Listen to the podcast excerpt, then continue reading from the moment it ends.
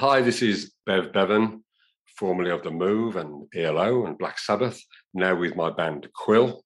And I'm really happy to be on the Follow Your Dream podcast with Robert Miller. Everyone has a dream. Robert Miller is a musician who had a dream to become a rock star. He followed his dream and he succeeded. If you're ready to pursue and succeed at your dream, then listen up and get inspired and motivated to take action today. Welcome to the Follow Your Dream podcast. Hi, everybody. Welcome to another episode of the Follow Your Dream podcast with listeners in 198 countries. I'm Robert Miller, your host. My guest today is Jim McCarty, the drummer for the Yardbirds, one of the original members of the Yardbirds, which was only one of the greatest bands of the British invasion era of the 1960s. They had a string of hits in the 60s, including For Your Love and Heart Full of Soul. I loved all of these songs, and my band, my high school band, played them all. The Yardbirds maybe is best known for having three of the greatest guitarists of the rock era in succession Eric Clapton, Jeff Beck, and Jimmy Page. How about that? We're going to talk with Jim about all of this. And in the middle of this episode, we are going to do a song fest as I do with all my musician guests, where we've picked out a handful of the great songs that the Yardbirds did. And I'm going to ask Jim about them, and we're going to get the backstories and what really happened. And nobody else does this in podcasts. And you know that I like to feature one of my songs underneath the introduction and at the end of every episode. And what you're hearing right now underneath this introduction is a song that I wrote called Right Now from the album Miller Rocks. Why did I pick this song? Well, the Yardbirds were the quintessential 60s band. And Right Now is a song that I wrote that's got a 60s kind of feel to it and I think it could have been in the Yardbird set list. So I thought it was perfect. so Jim McCarty, welcome to the Follow Your Dream podcast, baby. Great to be here, Robert. Very nice to be with you. I'll tell you, every time I have a guy like you on that went through that whole British invasion era, as we called it in the States, I just marvel at what the experience must have been like. Just give me your your your impressions. What was it like to be playing music on a world-class stage at that point in time?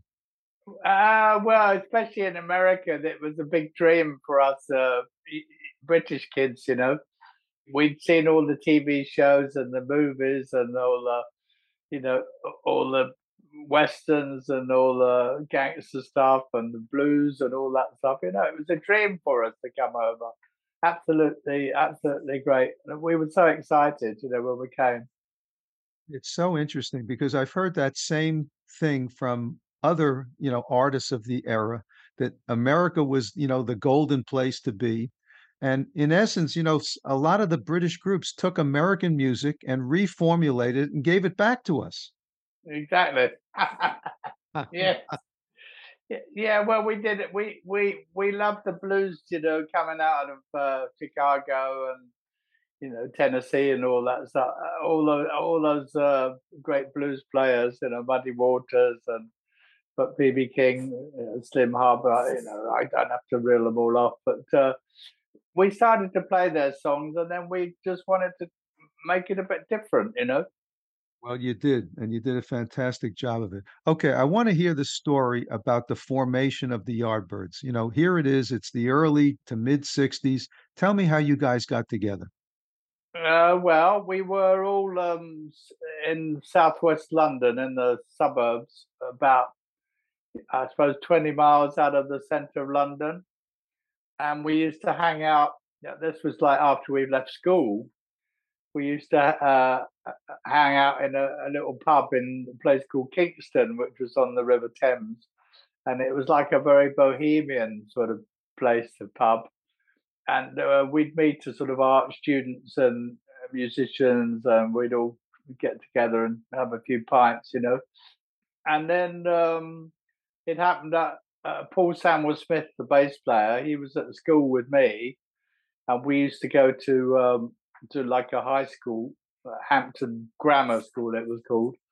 And then the other three, they were they were all um, from the art school in Kingston, which was slightly different. The art school stream was, um, you know, I think for people that you know didn't really bother too much with academic stuff and wanted to wanted to let out, you know, to, to paint, to go painting and things like that.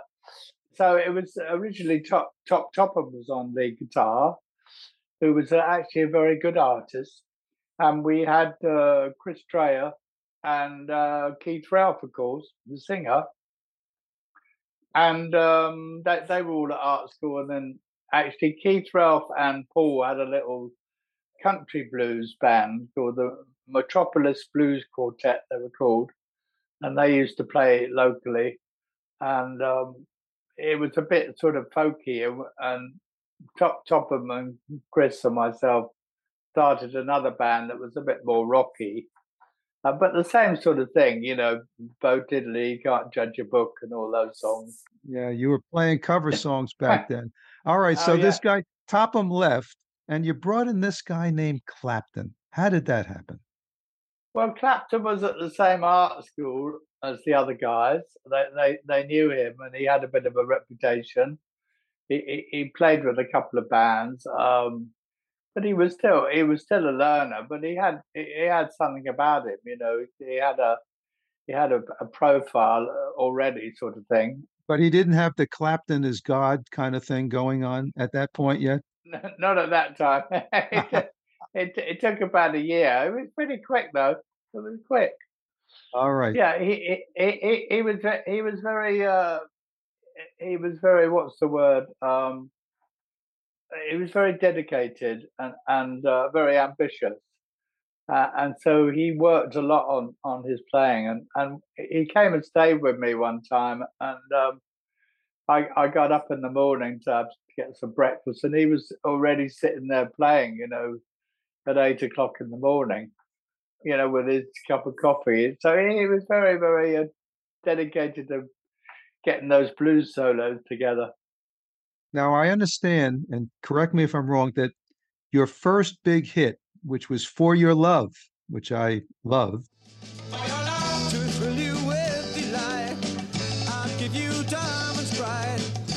days that will excite, make you dream of me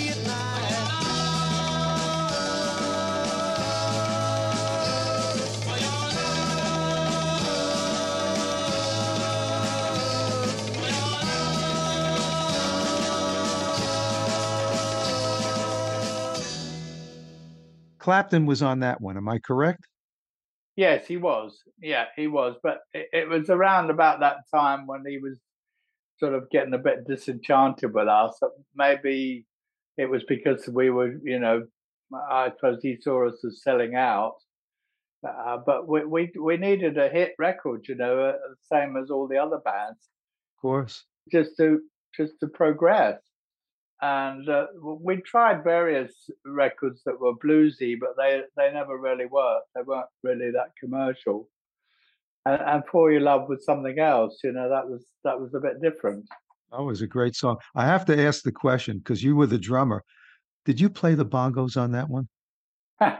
no, no, no. Funny enough, the bongo player uh, we we played together. I mean, him and I played together on the track he was a guy called Denny Piercy, and he was an amateur uh, bongo player, and he was a BBC presenter, which is a bit odd. You know, he presented uh, radio shows on the on the on the radio, and he did that as a, in his spare time. so you just grabbed him for that part on the song? Yeah, yeah. Isn't that funny? I got to tell you, uh, you know, at the time that that came out, when you heard the bongos on that song, I mean, you didn't hear any songs with bongos know, on the radio. It, it, was so distinctive. Yes, uh, I mean, to be fair, it was on the demo record because we we followed uh, a bit the demo disc. You know, it was a, like a little acetate record, and that that was made by Graham Gouldman, who wrote the song and uh, so we had that demo. Actually, uh, we got the demo from a publisher that saw us playing with the Beatles at their Christmas show. so he, he saw us and he, he had this song. He was trying to sell this song, and he thought, "Oh, this was this song would suit this band, so I'll I'll, I'll get in touch with their manager." Fantastic. Well, that's the way it worked back then. Now, this was around the mid 60s. And if I remember correctly, you did your first US tour in 1965. Yes, yes. Tell me what that was like to go to the States for the first time. Well, it was a mixture because uh, we had a, a mad, crazy manager called Giorgio Gomelsky, who was a sort of a mixture of different European nationalities you know, his mum was Swiss and his father was Italian or something. And uh, anyway, he he was a real crazy guy. So he was trying to fix up our visas, and he made a complete, you know, cock up of it. And so we had a lot of visa problems. Although, of course, it was very exciting for us because we came into New York and stayed in a skyscraper and saw all the American cars and then then we went to Hollywood. So we had a we had a good look round. Were you on the Ed Sullivan show? That's what I want to know. No, we didn't do that. We did uh we did a similar we did a similar show. Uh I can't remember what it was called. Like Hullabaloo or yeah, something Hullabaloo, like that. That's it. Yeah. and it was always it was always strange for us because they had actors, um, f- famous actors that have been in TV shows, you know, like David McCallum. Right. And he was on the show doing like a song. it was bizarre. How uh, oh, this guy's doing a song and dance, you know? He's a, I mean, he's a serious actor. Very funny. Oh, I guess it worked back then. Then after Clapton left, and I know he was into the whole blues thing, and he went on to John Mayall's group, but then you get you get Jeff Beck to join. Okay, I mean, it's like you hit the lottery twice. I know. I know. So tell us about the Beck era, because that was a big uh, era for you guys. Well, that was the best time for us, and um, yeah, we were, we were, yeah, we were lucky with Jeff, but we we already had that you know benchmark, so we had to have someone to live up to Eric, you know, as good as good as Eric, and he certainly was, but he was totally different to Eric. He, he wasn't. Um, you know, he wasn't a smart guy like Eric. he didn't follow fashion or anything like that. He had a dirty old, uh, you know, leather jacket on and long hair and all that. But he certainly could play, and he seemed to uh, go along with making these songs different, you know, and bringing in all the different sounds and not really sticking to. Um, you know the 12 bar or the or, or the way they they would be originally and make it uh, just just putting little things in that were that were good and they were different and uh, sort of way way out there. you definitely changed your sound. Maybe maybe kind of more psychedelic in a sense because that was what was happening at the time.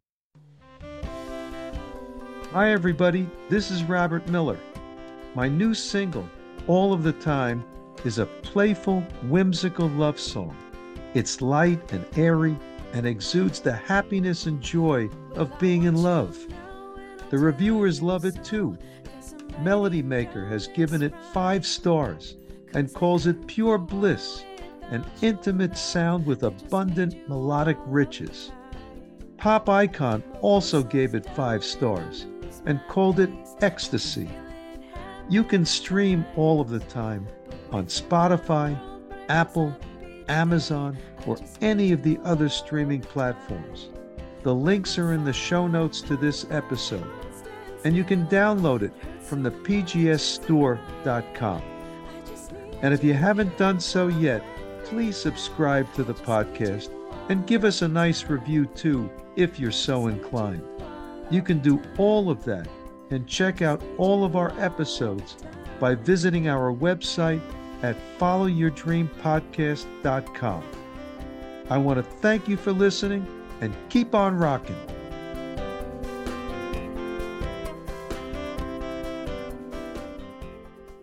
You know what? Normally, I do a whole separate section that we call the Songfest, but because we're talking about these guys and the songs that they were involved with, let's just do some of the songs that we're talking about here. So I think the first song that you did with Jeff Beck was Heart Full of Soul. Yes. Yes. Which had that wonderful kind of fuzz type of sound on it for the guitar. Where is she? Tell me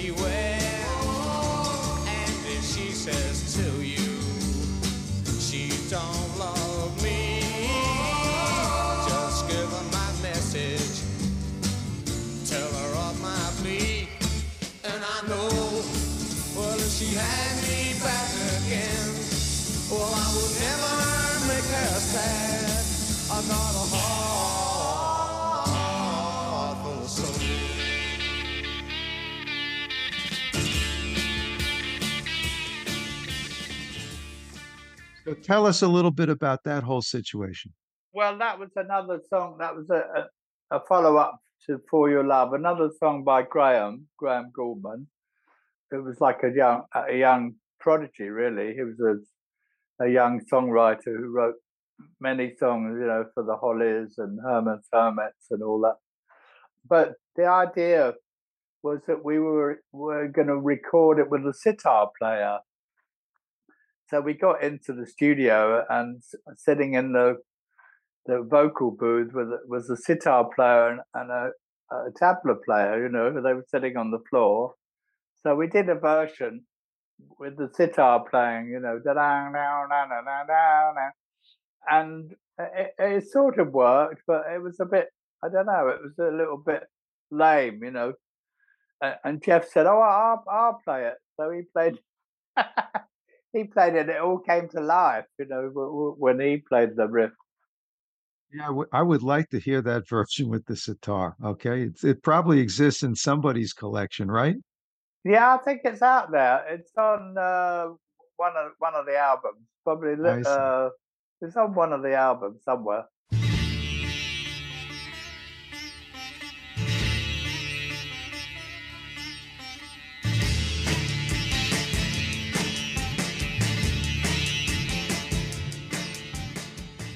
All right. Well, th- that was a very distinctive sound. You know, you didn't hear too much in the fuzz on the guitar at that time. So it definitely exploded, you know, from from you guys to have that kind of a sound. Well, yes, and uh, it, it, was suddenly very fashionable to um, to play music that was like Eastern Eastern sounding, you know, Ravi Shankar and all that stuff. Uh, it, it, it was like the, the, the vogue at that time, but it was it was nice. I always loved it. I loved that music. Okay, the next one I think that came after that during the Beck era was Shapes of Things, which I always loved.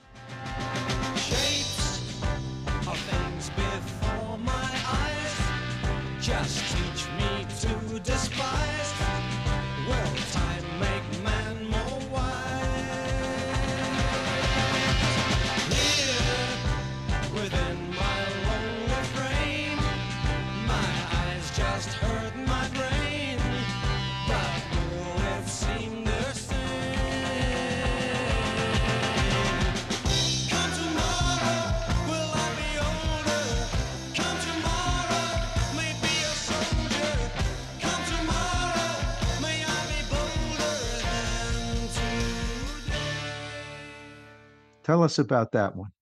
Well, that one we did when we were on tour, um, but it was an early tour, maybe second or third tour, uh, and we were in Chicago, and we went to Chess uh, Chess Record Studios in Chicago, and that was very exciting because that was where all the blues music came out of, you know, and um, we went in there and we, we had a few ideas for this new song.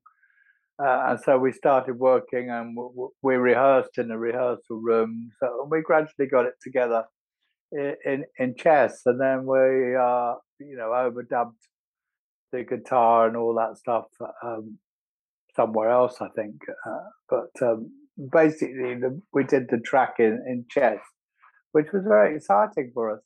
I'm sure it was. Now, this was an original song, huh? Yes, this was this was uh, a, a, a, very early original song that we got together ourselves. So uh, yeah, we were we were quite proud of that one. I got it. Okay, next one that came during the Beck era was Over, Under, Sideways, Down. Another one that I used to love.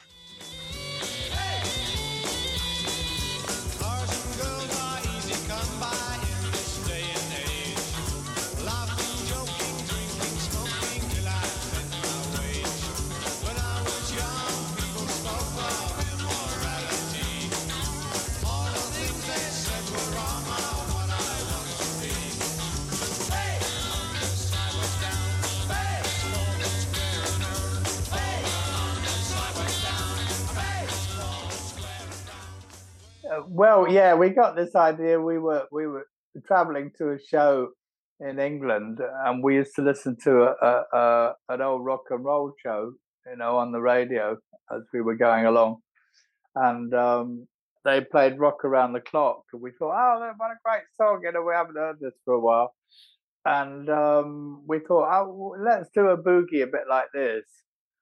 So we went in the studio, uh, and actually Jeff played the bass. So Jeff and, and myself laid down the, the boogie rhythm, uh, and we put a few changes in in the middle. You know, we changed the chords a little bit, but it was basically just rock around the clock. And then we went from there and we extended it, and Je- Jeff did that wonderful um, uh, riff at the beginning, which I don't know where it came from. It just came out of nowhere, you know.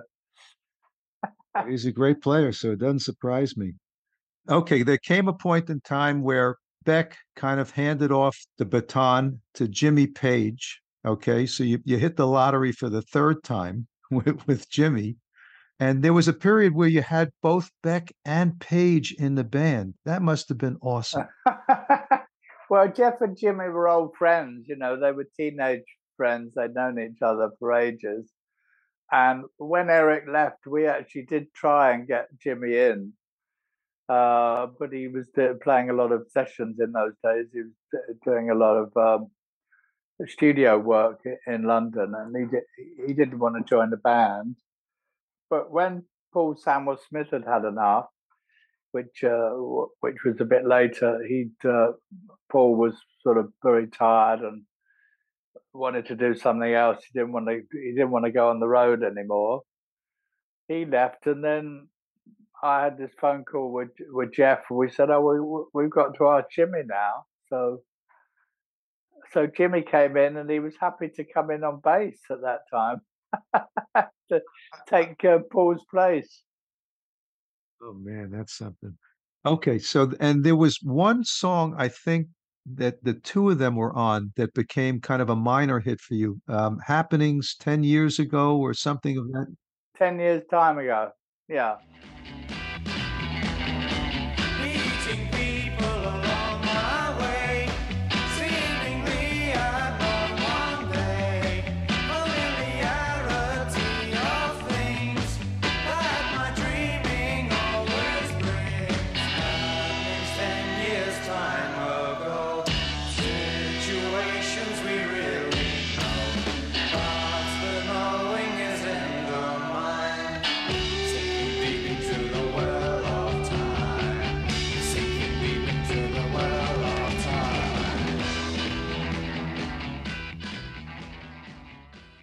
Tell us about that. I mean, eventually, uh, Chris Dreja, who was the rhythm guitar player, he he swapped he swapped onto bass because it was a bit stupid, you know. Uh, Jimmy played bass, so Jimmy and Jeff played lead, which was uh, you know quite quite something. Um, it didn't always work though. It was quite sometimes it was a bit too much, you know. And they were they were um, trying to outgun each other all the time as well. You know, there's a lot of uh, competition going on because they were they were quite different temperaments. And then Keith Relf and I had an idea for a tune, and uh, we were doing a song about uh, you know about reincarnation and all this. You know, so we came we we had the basis of a song, and we went in the studio with with um, Jeff and Jimmy, and um, actually John Paul Jones played the bass on this track, and we went in um, and Jimmy taught up that and then we put bits in and put the middle in for, for Jeff and all that, and wo- worked it all up. But I thought I thought it was great actually. Jeff did a great job. It was a very cool song. And you know, you're what you're talking about now, it was almost like there was a takeover of the Yardbirds as the band transitioned into Led Zeppelin. Okay. So did that tell us how that affected you? Because for anybody who doesn't know it, like you just said, Jimmy Page was there. He brings in John Paul Jones. They bring in John Bonham. They want to call themselves the New Yardbirds. I, I wonder how that affected you. And then they segue into Led Zeppelin. Where did that leave you? Uh, well, I, we we were part of that decision um, because uh, we got to a point where, where we were signed up to Mickie Most o- on uh, as a producer, and we we did some you know singles that weren't too hot, you know, because that was the day of the single. Everyone wanted to hear your single. you know, Uh, no albums weren't, weren't a big weren't big selling at those days, and I think when when Jeff left, uh, he finally left because he, he he let us down on a couple of tours and things. After he left, which was the four piece, and we we worked quite well, but, but we didn't have enough um, creativity really in the band to to come up with with uh, you know another great song. So we were looking to Mickie Most, and that didn't work and then we just sort of got to a point where we'd had enough. Well, Keith Relf and myself, the singer, so we said, "Oh, well, you know, we're not going to do this anymore." And so uh, Jimmy and Chris were going to go on with the band, the other two, but then Chris got sort of shunted out somewhere along the line. I, I don't know quite the story, but he got John Paul in, and then um, you know the other two, and that you know they they took over and they they started doing our repertoire and they went from there and you know gradually got their own songs together and uh, uh, you know did did pretty well That's an understatement for sure.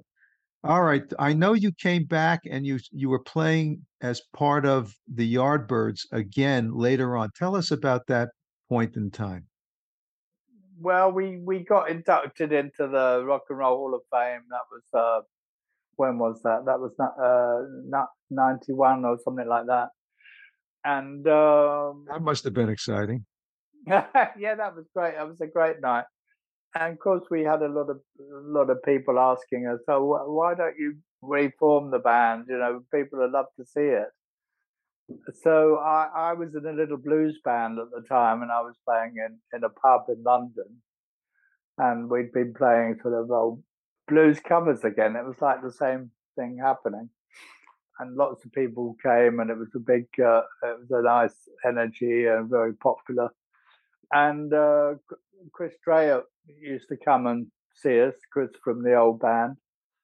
And, and finally, we got a, a request from an agent saying, "Oh, why, why don't you reform the band and uh, we do some festivals, see how it goes?" So we got a band together and started to play again, and it went from there.